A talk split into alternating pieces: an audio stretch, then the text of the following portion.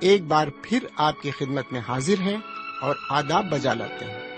امید ہے کہ آپ خدا کا کلام سننے کے لیے اپنے ریڈیو کے پاس تشریف فرما ہوں گے۔ یقین ہے کہ اس پروگرام کے ذریعے آپ کو ضرور روحانی برکتیں حاصل ہو رہی ہوں گی۔ آئیے اب ہم سلاطین کی دوسری کتاب کو کھولیں۔ اس کتاب کا موضوع ہے ایلیشا کے معجزے۔ تو لیجیے آپ کی خدمت میں پیش ہے اس کتاب کا مطالعہ خدا کے خادم کے ذریعے لیکن ایک خوبصورت نغمے کے بعد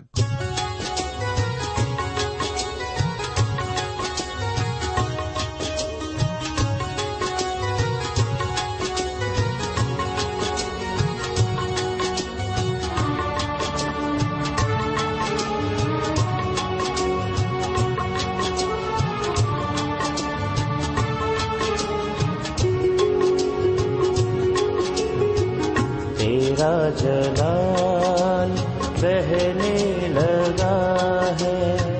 تیرا جلال بہنے لگا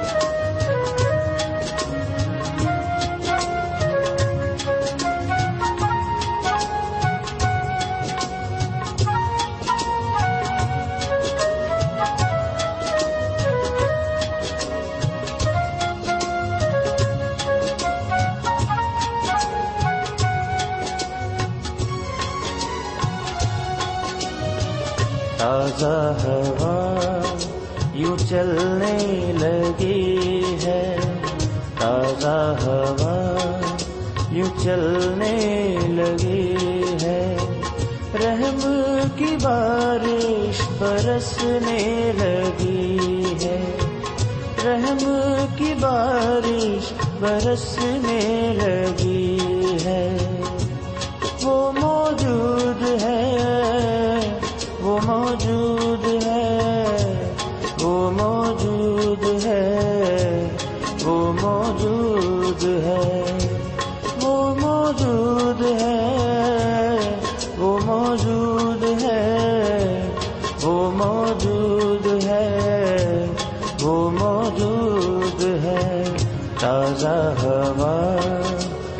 چلنے لگی ہے تازہ ہوا یوں چلنے لگی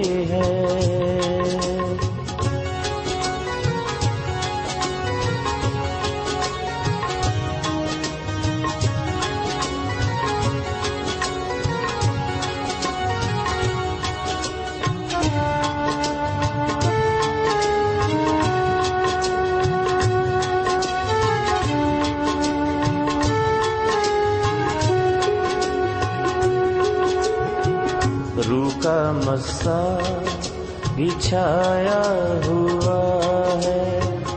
روح کا مسا بچھایا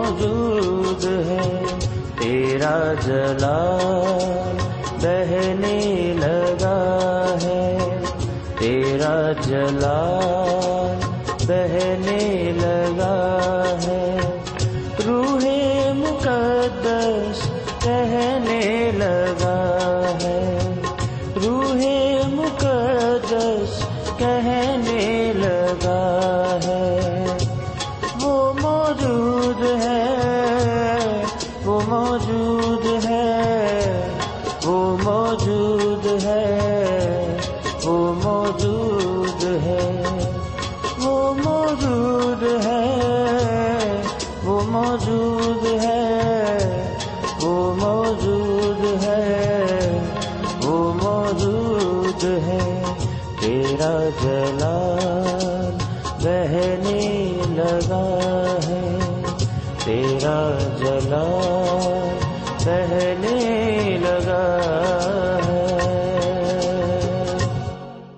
ایک بار پھر خدا کے کلام کو لے کر آپ کے درمیان حاضر ہوں۔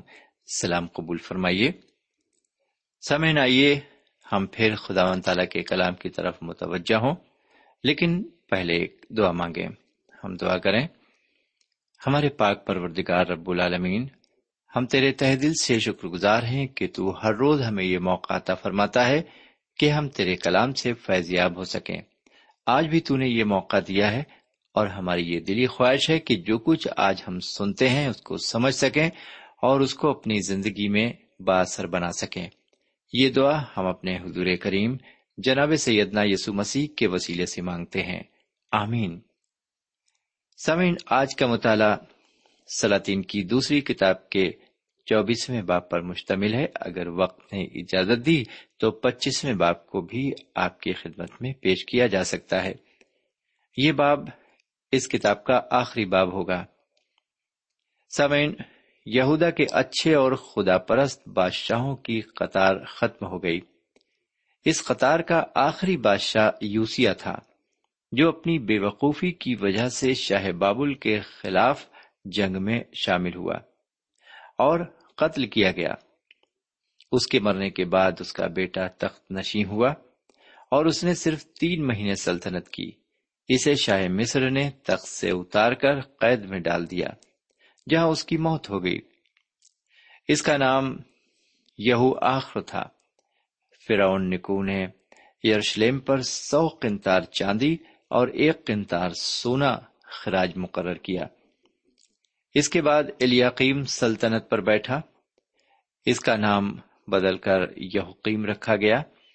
یہ بھی بدی کرنے میں اپنے باپ دادوں سے کم نہ تھا۔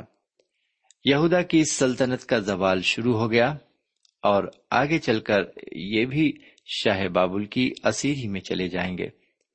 میں آپ کو ایک بار پھر یاد دلانا چاہوں گا کہ مصر کے بادشاہوں کا لقب فرعون تھا۔ سمجھنا میں آج کے موضوع کی طرف رجوع ہوتا ہوں۔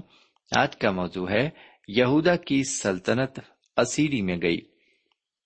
اس سے قبل کے موضوع کا آغاز کیا جائے، میں آپ کی خدمت میں پہلی آیت سے لے کر ساتویں آیت تک عبارت کو رکھتا ہوں۔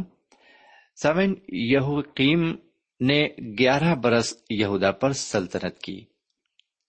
اس کے ایام میں شاہ باب النبوکت نظر نے چڑھائی کی اور یہوقیم کو اپنا خادم بنا لیا۔ خادم ہونے کا یہ سلسلہ تین سال تک چلتا رہا۔ اس کے بعد اس نے شاہ بابل سے بغاوت کر دی۔ اور ہم دیکھتے ہیں کہ خداون نے کسدیوں کے دل اور آرام کے دل اور معاب کے دل اور بنی امون کے دل اس پر بھیجے۔ یہ اس لیے ہوا کہ خداون نے اپنے نبیوں کی معرفت منسک کے زمانے میں پہلے ہی فرما دیا تھا کہ میں یروشلم کو ایسا پوچھوں گا جیسے آدمی تھالی کو پوچھتا ہے۔ ان لوگوں نے اپنے گناہوں کو ترک نہیں کیا۔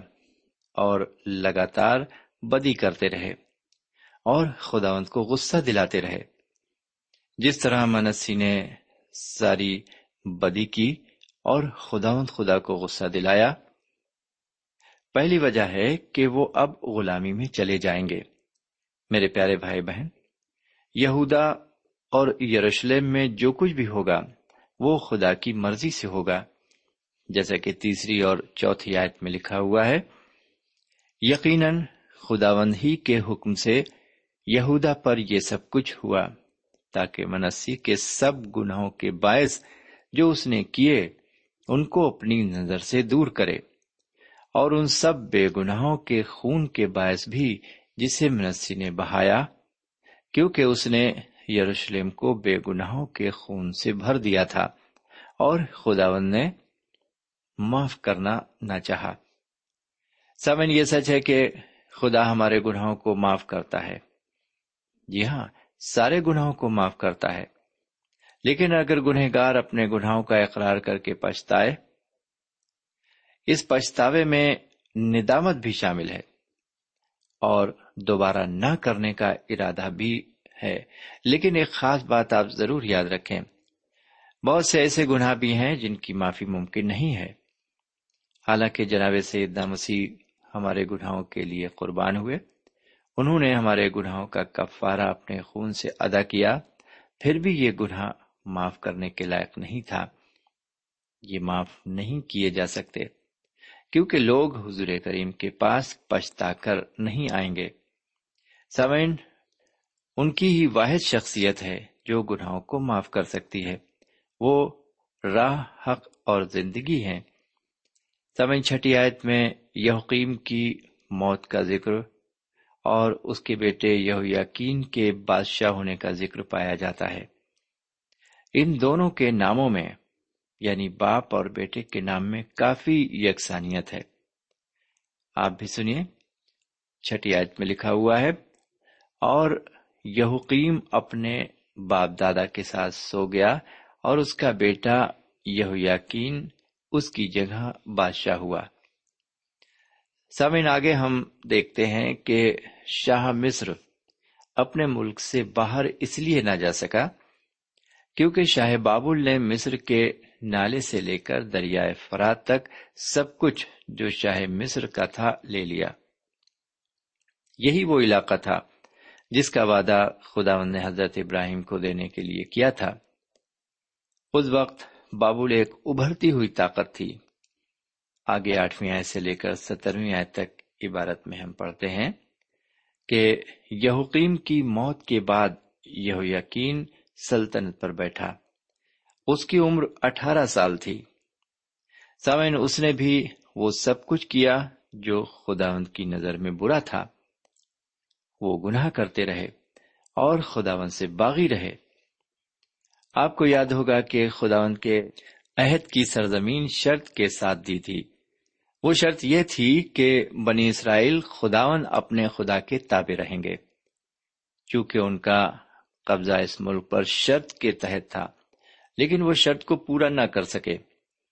گیارہویں اور بارہویں آیت میں ہم دیکھیں گے کہ شاہ بابل نبوکت نظر کے خادموں نے یروشلم پر چڑھائی کی۔ اور شہر کو محاصرے میں لے رکھا تھا۔ اسی وقت نبوکت نظر وہاں آیا۔ تیرہویں آیت میں ہم دیکھتے ہیں کہ یہ یقین اپنی ماں اور اپنے ملازموں اور اپنے سرداروں اور عہدے عہدیداروں کے ساتھ نکل کر شاہ بابل کے پاس گیا تاکہ اپنے آپ کو اس کے حوالے کرے۔ سامن چودہویں آیت سے لے کر سترویں آیت میں بیان کردہ کہانی کافی دکھ بھری ہے۔ شاہ بابل دس ہزار لوگوں کو غلام بنا کر اپنے ساتھ بابل لے گیا۔ یروشلم میں صرف کنگال ہی رہ گئے۔ یہ ہے یہودا اور یروشلم کے لوگوں کی کہانی، جنہیں خدا نے شاہ بابل کی غلامی میں بھیج دیا۔ یہ یقین کو اور اس کے سارے خاندان اور متفرق لوگوں کو وہ اپنے ساتھ لے گیا اور یہ یقین کے باپ کے بھائی منتانیہ کو بادشاہ بنایا اور اس کا نام بدل کر صدقیہ رکھا۔ سوئن صدقیہ نے گیارہ برس یروشلم میں سلطنت کی۔ تخت پر بیٹھنے کے وقت اس کی عمر اکیس برس تھی۔ اس نے بھی یہ یقین کی پوری روش اختیار کی اور خدا ان کے حضور بدی کی، جس کی وجہ سے خدا نے انہیں اپنی نظروں سے دور کر کے اسیری میں بھیج دیا۔ آگے پچیسویں باپ کی ابتدائی سات آیتوں میں ہم دیکھتے ہیں کہ صدقیہ بادشاہ شاہ بابل سے منحرف ہو جاتا ہے یعنی وہ شاہ بابل کے خلاف ہو جاتا ہے، جس کا انجام اسے بہت ہی خطرناک بھگتنا پڑتا ہے۔ کسی بڑے ملک یا کسی بڑے بادشاہ سے ٹکر لینا کوئی آسان بات نہیں ہے۔ زندگی خطرے میں بھی پڑ سکتی ہے۔ میرے بھائی، یہ جو صدقیہ ہے، اس کا پہلا نام متنیا تھا۔ شاہ بابل نے ہی اس کا نام بدل دیا تھا۔ اس نے اس کو متنیا کے نام سے پکارا۔ پچھلے باب میں ہم نے دیکھا تھا کہ صدقیہ شاہ بابل سے منحرف ہو گیا۔ اس کا نتیجہ یہ ہوا کہ بغاوت کی خبر سن کر شاہ بابل نے اپنی ساری فوج لے کر یروشلم پر چڑھائی کر دی اور چاروں طرف سے محاصرہ کر لیا۔ یہ محاصرہ صدقیہ کی سلطنت کے گیارہویں برس تک جاری رہا۔ اسی دوران شہر میں کال پڑا جیسا کہ تیسری آیت میں لکھا ہوا ہے، اور چوتھے مہینے کی نویں دن سے شہر میں کال ایسا سخت ہو گیا کہ ملک کے لوگوں کے لیے خورش نہ رہی۔ جی ہاں میرے بھائی، جب مصیبت آتی ہے تو چاروں طرف سے آتی ہے۔ ادھر بابل کی فوجیں شہر کا محاصرہ کیے ہوئے تھی ادھر کال اتنا سخت پڑا کہ ملک کے لوگوں کے لیے خورش باقی نہ رہی۔ ایسے میں صدقیہ اور اس کے ساتھی کیا کرتے؟ چوتھی اور پانچویں آیت میں ہم پڑھتے ہیں، سارے جنگی مرد رات ہی رات بھاگ گئے اور بادشاہ نے بیابان کا راستہ لیا۔ صدقیہ یعنی نے بھی بیابان سے ہو کر فرار ہونا چاہا، لیکن کسدیوں کی فوج نے اس کا پیچھا کر کے اسے پکڑ لیا۔ جیسا کہ پانچویں اور چھٹی آیت میں پڑھنے کو ملتا ہے۔ لیکن کسدیوں کی فوج نے بادشاہ کا پیچھا کیا اور اسے یرہ کے میدان میں جا لیا اور اس کا سارا لشکر پراگندہ ہو گیا تھا۔ سو وہ بادشاہ کو پکڑ کر ربلا میں شاہ بابل کے پاس لے گئے۔ جی ہاں سامعین، وہ ایک باغی کی حیثیت سے گرفتار کر لیا گیا اور ابلا میں اسے شاہ بابل کے پاس لے جایا گیا۔ وہاں اس کے ساتھ کیا سلوک ہوا؟ اس کا بیان ساتویں آیت میں کیا گیا ہے۔ انہوں نے صدقیہ کے بیٹوں کو اس کی آنکھوں کے سامنے ذبح کیا اور صدقیہ کی آنکھیں نکال ڈالیں اور اسے زنجیروں سے جکڑ کر بابل کو لے گئے۔ سامن صدقیہ کے شاہ بابل سے منحرف ہو جانے کا نتیجہ آپ نے دیکھا۔ اس کی آنکھیں نکال ڈالی گئیں اور اس کو زنجیروں سے جکڑ کر لے جایا گیا۔ میرے بھائی، اگر ہم بھی خداون تعالی سے منحرف ہو گئے ہیں اور ہم نے حضور کریم جناب سیدنا مسیح کو اپنا نجات دہندہ قبول نہیں کیا ہے، تو یقین رکھیے، روز محشر جب ہمارا انصاف ہوگا تو ہم بھی نارے جہنم میں اسی طرح بھیج دیے جا سکتے ہیں۔ بہرکیف، اب ہم ایک اور اہم واقعے کی طرف آتے ہیں، جو یروشلم شہر میں واقع ہوا۔ اس کا ذکر ہم آٹھویں آیت سے لے کر بارہویں آیت میں پاتے ہیں۔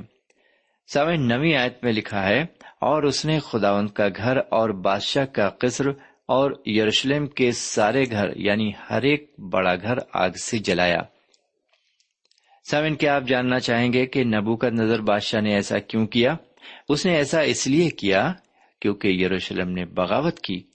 اس نے اس شہر کو اس طرح تباہ اور برباد کیا کہ جب نہمیا ستر سال بعد رہا ہو کر آیا اور دیکھا تو اس شہر کو خستہ حالت میں پایا۔ اس نے لوگوں کو اکٹھا کیا، لیکن اس کے سامنے سب سے بڑا کام یہ تھا کہ وہ لوگوں کے دلوں سے نا امیدی کو دور کرے۔ میرے بھائی، نبوکت نظر کی فوجوں نے ملک کو بری طرح سے تباہ اور برباد کر دیا تھا۔ جھوٹے نبیوں نے جھوٹی پیشن گوئی کی کہ خداون خدا ملک کو تباہ و برباد نہیں ہونے دے گا۔ اس وقت جھوٹے نبیوں کی کوئی کمی نہیں تھی۔ بہرکیف ہم آگے بڑھتے ہیں اور اب پچیسویں باب میں داخل ہوتے ہیں۔ سمن پچیسویں باب کی تیرہویں اور چودہویں آیت میں ہم قوم اسرائیل اور یروشلم شہر کی تباہی کے بارے میں پڑھتے ہیں۔ شاہ بابل کے ذریعے یروشلم شہر کا ستیہ ناس کر دیا گیا اور اسرائیل قوم کے خاص خاص لوگوں کو پکڑ کر غلام بنا لیا گیا۔ باقی جو بچے، مزدور اور کسان، انہیں اس لیے چھوڑ دیا گیا تاکہ ان سے بابل کی حکومت خراج وصول کرے۔ اس کے علاوہ پچھلے پروگرام میں ہم دیکھ چکے ہیں کہ صدقیہ کی کیا گت بنائی گئی۔ میرے بھائی، ایک بات یہاں پر سوچنے کی یہ ہے کہ یہ سب کچھ اسرائیلیوں کے ساتھ کیوں پیش آیا؟ میرے بھائی، اسرائیلیوں کی پستی اور اس زوال کے پیچھے صرف ایک ہی سبب ہے۔ وہ یہ کہ وہ خدا کے وفادار نہیں رہے۔ انہوں نے زندہ خدا کو فراموش کر دیا اور بت پرستی کر کے اسے ملول کیا۔ خدا نے انہیں بہت سمجھایا، لیکن وہ پھر بھی راستے پر نہیں آئے۔ اور برابر خدا کے خلاف گناہ کرتے رہے۔ اس لیے خدا نے بھی انہیں چھوڑ دیا اور ان پر مصیبتوں کو آنے دیا۔ میرے بھائی، خدا کی نافرمانی ایک بہت بڑا گناہ ہے۔ بہرکیف، تیرہویں اور چودہویں آت کو ذرا سن لیتے ہیں۔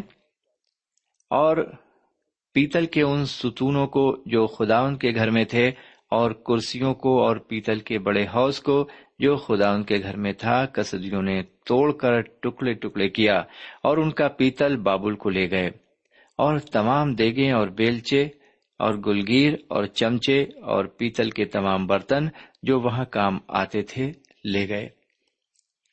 سمین انہوں نے گھروں کو تباہ کرنے سے قبل انہیں خوب صاف کیا، جس طرح آدمی تھالی صاف کرتا ہے۔ انہوں نے ساری قیمتی چیزوں سے لے کر پیتل وغیرہ جو کچھ تھا سب لے لیا۔ اور اس کے بعد اس آگ سے نیست و نابود کر دیا۔ نبوکت نظر کی فوج نے یہ سب کیا۔ جب ہم دائل نبی کی کتاب کا مطالعہ شروع کریں گے تو دیکھیں گے کہ خدا ان کے گھر سے لے جائے گئے برتن اور قیمتی چیزیں جو بابل میں گودام میں رکھی ہوئی تھیں، ان کے ذریعے بل شزر نے ایک شاندار دعوت کی۔ یروشلم کو لوٹا گیا، جلایا گیا اور روڑوں کا ڈھیر بنا دیا گیا۔ سامن یروشلم تقریباً ستائیس بار نیست و نابود کیا گیا اور ہر بار اسے دوبارہ بنایا گیا۔ یعنی اس کی دوبارہ تعمیر ہوئی۔ یہ شہر جس میں سیدنا مسیح چلے تھے اور رہے تھے، لاکھوں ٹن روڑوں کے نیچے دفن ہے۔ موجودہ یروشلم کہیں کہیں چالیس فٹ اوپر ہے، کہیں کہیں پچیس فٹ اوپر ہے۔ بہرکیف، آگے بڑھتے ہیں اور چوبیسویں آیت پر غور کرتے ہیں۔